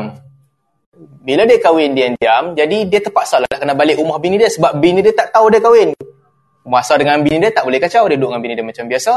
Kemudian bini yang kedua ni dapat layanan yang kurang. Masa dia kurang, nafkah dia kurang, dan apa hukum begitu? Dan soalan kedua kalau bini kedua tu rebel dia dapat kurang. Baik dalam kes begini uh, apabila orang berkahwin dalam akad perkahwinan yang adil akad perkahwinan yang adil di sudut hukum dia tak bagi tahu tak bersalah. Okey di sudut hukum tak bagi tahu tak salah. Cumanya cumanya pada saya ini pandangan peribadi saya kalau tak bagi tahu banyak masalah yang akan timbul dan telah pun timbul. Sangat banyak masalah. Sebab itulah dalam mazhab Maliki, ha, dalam mazhab Maliki untuk kahwin tak diwajibkan ada saksi. Tak ada saksi tak apa boleh kahwin. Syarat mesti ada iklan perkahwinan itu. Tak ada saksi yang, yang official tak apa tapi mesti orang tahu perkahwinan tu. Ni saya nak join perempuan ni, saya masuk belah perempuan saya nak bagi tahu ni. Siapa nak kahwin tolong bagi tahu, jangan kahwin diam-diam. Ha, tolong bagi tahu. Sebab ha, sebab sebab apa? Sebab realiti dia kan ramai masalah. Kadang-kadang kita masih hidup, kadang-kadang orang masih hidup dia buat keputusan tapi bila dia dah mati sepatutnya pada hari kematian tu orang mengenang kebaikan dia kan. Orang tu mati, sepatutnya pada hari tu orang mengenang kebaikan dia. Orang kenang, orang sebut kebaikan dia ni baik, dia ni banyak tolong orang. Tapi kadang kes yang begini menyebabkan beberapa orang hari kematian itu dia dimaki oleh dua-dua bini dia. Sebab time tu baru bini tua dia tahu dia kahwin lagi satu tak abang. Daripada sedih, tukar mood, maki hamun terus. Celaka betul dia ni. Maki terus. Okay, jangan jangan buat begitu. Jadi, untuk mengelakkan benda-benda begini, bagi tahu. Kena bagi tahu. Sebab, banyak juga kes yang kita jumpa akhirnya harta harta pusaka ada yang tak dapat bini bini tua tak bagi harta kat bini muda bini muda buk lari harta isu-isu begini akan timbul kalau tak bagi tahu. Jadi tolong walaupun di sudut hukum tak bagi tahu tak apa pada saya dalam bab ini pandangan mazhab maliki tepat. Kahwin mesti isytihar. Tak ada saksi pun tak apa bukanlah tak saksi kenalah dalam mazhab syafi'i saksi rukun. Tapi lebih penting daripada wujud saksi itu perkahwinan mesti diketahui ada orang tanya soalan, kadang-kadang kahwin lari macam mana? Bapak tak bagi kahwin, anak kahwin lari. Mungkin main hukum hakam fiqah, dia boleh lepas lah. Dia boleh kahwin lari, dia boleh uh, pergi keluar negara dan sebagainya. Terlepaslah kahwin lari, dapat sijil. Tapi wajib bagi tahu. Jangan sembunyi. Dah balik, bagi tahu. Tu balik kepada soalan tadi, Haji Saufi tadi. Balik sana. Nak bagi tahu bila? Sebelum kahwin ke selepas kahwin? Itu ikut kebijaksanaan masing-masing lah. Ha. Ini saya tak bagi nasihat. Siapa rasa sebelum, buat sebelum. Siapa rasa selepas, dia punya suka. Yang penting, kena bagi tahu. Kena bagi tahu. Ah, ini Haji Basit kata, bukan saya kata. Haji Basit kata. Haji Basit kata. Ah, memohon kemaafan itu lebih mudah daripada memohon izin. ah, itu. Itu Haji Basit yang kata.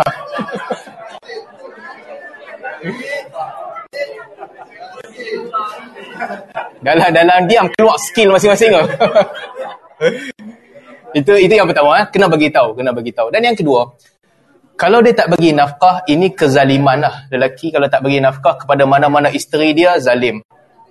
Saya tahu mungkin dekat sini dekat sini mungkin kita kita kumpulan kecil tapi kalau ada orang lain yang dengar sampaikan. Kadang-kadang perempuan ni dia sayang kat lelaki ialah orang kata cinta tu buta. Bila buta sayangnya pasal dia reda je apa-apa benda. Kahwinlah tak apa. Tapi akhirnya dia tertekan.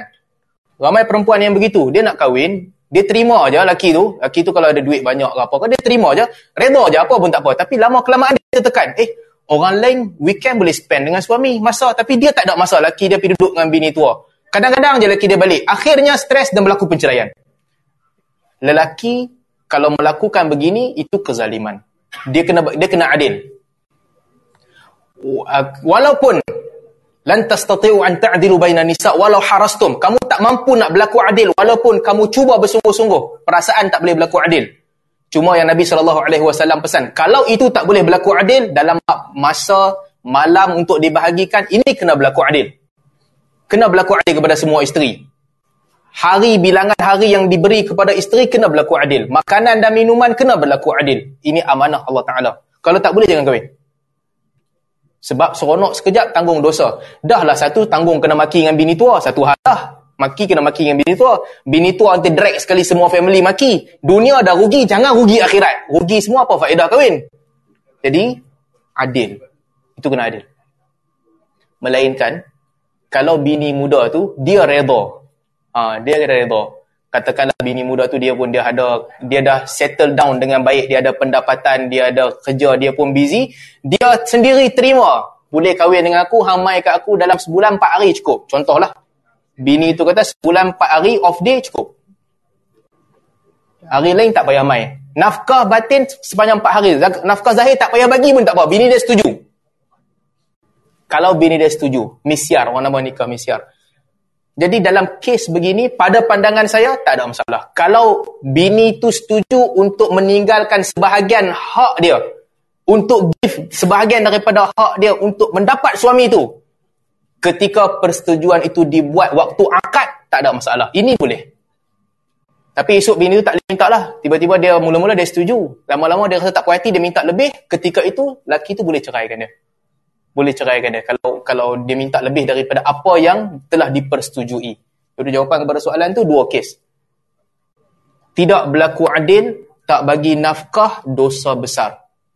Kecuali kalau isteri itu bersetuju untuk meninggalkan sebahagian daripada hak dia. Dia nak sebahagian hak yang lain sahaja, ketika akad dipersetujui, tak ada masalah. Itu halal dan boleh teruskan. Wallahu a'lam.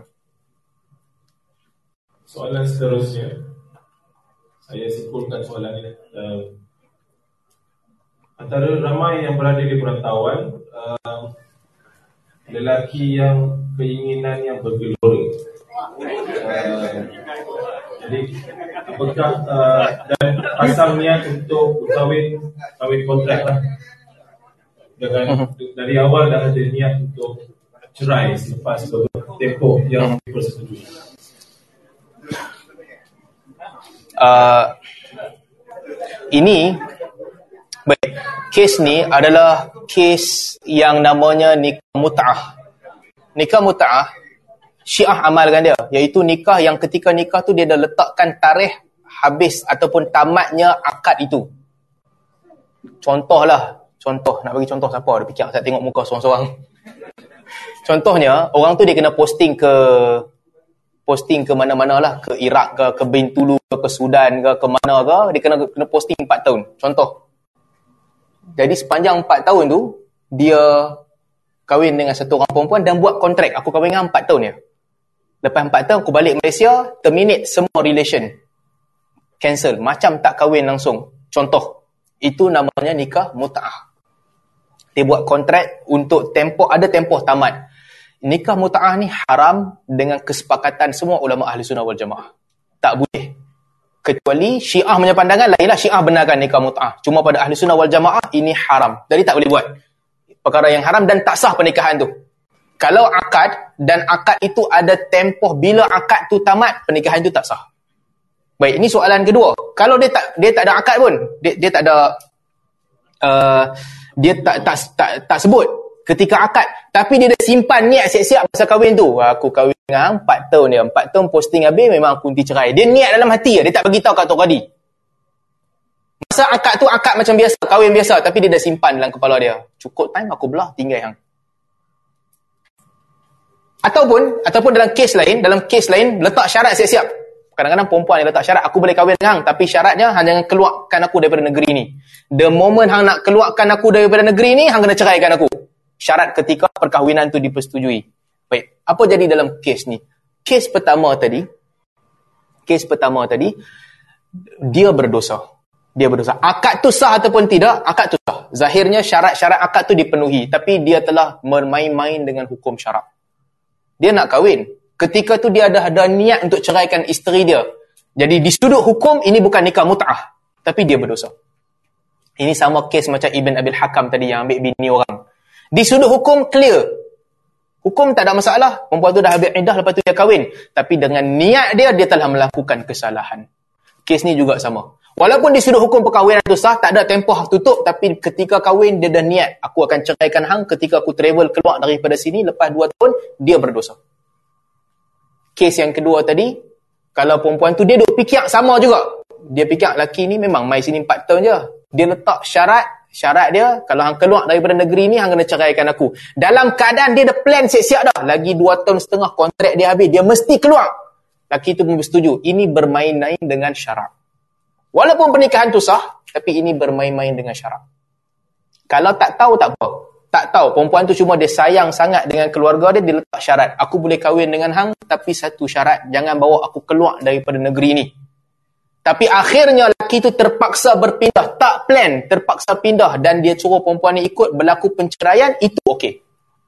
Tapi kalau dah pre-plan, untuk tamatkan tempoh perceraian, samalah macam nikah muta'ah di sisi syiah. Cuma tadi akad dia tak sah. Ini akad sah tapi tetap berdosa. Wallahu a'lam. Banyak soalan lambat habis. Semua berminat. Nak last tak? Ni last eh? Okay, last. Okey, last ya. Um, saya terdengar bekas isteri Rasulullah tidak boleh dikahwini oleh orang lain. Mengapa? Uh, Ummahatul Mukminin tak boleh kahwin sebab itu perintah Allah Subhanahu Wa Taala di dalam Al-Quran tak boleh kahwin dengan ummahatul mukminin. Diharamkan kepada kamu untuk kahwin dengan ummahatul mukminin. Itu perintah Al-Quran memang tak boleh. Cuma para ulama berbeza pandangan kalau isteri-isteri yang diceraikan oleh Nabi sallallahu alaihi wasallam diceraikan. Ini majoriti ulama berpandangan boleh. Sebab kes yang kita sebut tadi perempuan Kindi ya, lepas Nabi ceraikan dia, Nabi belum bersama dengan dia pun, Nabi ceraikan dia, dia berkahwin dengan orang lain. Dalam sebahagian riwayat disebutkan dia kahwin dengan Ikrimah bin Abi Jahal di zaman Umar Al-Khattab radhiyallahu anhu dia kahwin lain. Umar nak hukum dia. Umar nak hukum dia, Umar panggil dia, dia kata lamma waqa'at uh, Umar panggil dia maduriba alayya al-hijab wala sumitu ummul mu'minin. Dia kata wahai Umar hang nak hukum aku macam mana? Ayat hijab yang turun kepada isteri Nabi tak turun kepada aku. Dan juga aku tak dipanggil ummul mukminin. Jadi disebabkan itu hukum aku macam perempuan lain yang biasa. Umar pun tak hukum dia. Dasarkan peristiwa itu, majoriti ulama berpandangan perempuan yang diceraikan oleh Nabi wasallam mereka tak termasuk ummahatul mukminin dan boleh kahwin. Tetapi perempuan-perempuan yang ketika mereka meninggal dunia, mereka adalah isteri Nabi wasallam, tak boleh kahwin dengan orang lain, mereka ummahatul mukminin. Terima kasih Ustaz. Okey. Uh, itu saja. Ada, ada lagi? Ada lagi? Kau tepi punya soalan. larangan tahbib. Apa tu? Tahbib. Maksudnya apa? Dia satu hadis yang mengatakan apa maknanya um, dari Abu Hurairah radhiyallahu anhu Rasulullah SAW siapa yang bertahdib ataupun habab habab zaujah atau budak uh, atau budak uh, saya sebut hambanya kat sini Mhm. maka ia bukan bahagian daripada kami hadis riwayat Abu Dawud Baik. Uh, dalam hadis ni Nabi sallallahu alaihi wasallam berlepas diri, laisa minna. Terkeluar daripada kami orang yang dia memberi um, influence isteri orang ataupun hamba sahaya untuk tinggalkan tuan dia dan isteri uh, dan juga suami dia untuk lari. Dalam kes ini laisa minna, bukan daripada golongan kami. Saya ingat dia sama dengan apa yang saya sebut di awal tadi. Ini termasuk salah satu daripada dosa besar. Bila Nabi SAW kata laisa minna, bukan daripada golongan kami, Nabi sebut uh, ancaman ini kepada beberapa kesalahan. Dan kebanyakannya kesalahan-kesalahan yang mengambil hak orang beriman. Buk lari bini orang dan hamba orang, Nabi sebut, laisa minna. Man hamala alaina silah, laisa minna. Orang yang men, membawa, uh, hunuskan senjata kepada kami, bukan daripada golongan kami. Man uh, ghashana, laisa minna. Siapa yang memperdaya kami, tipu kami sehingga kami terpedaya, bisnes palsu ke apa, bukan daripada golongan kami.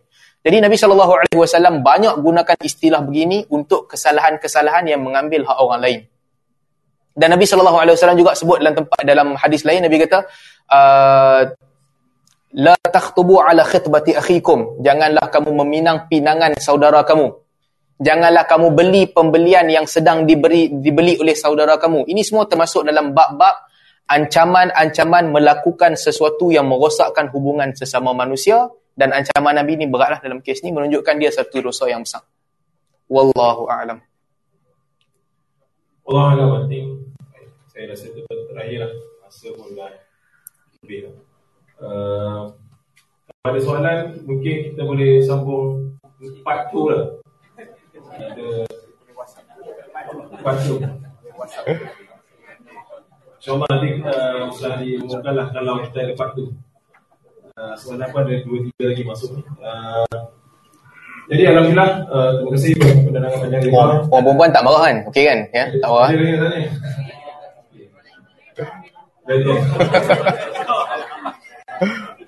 Ya, semoga pemahaman kita dalam agama uh, lebih tinggi meningkatkan iman kita insyaAllah uh, semoga kita bertambah uh, dalam amal ibadah kita kepada Allah SWT uh, jadi dengan itu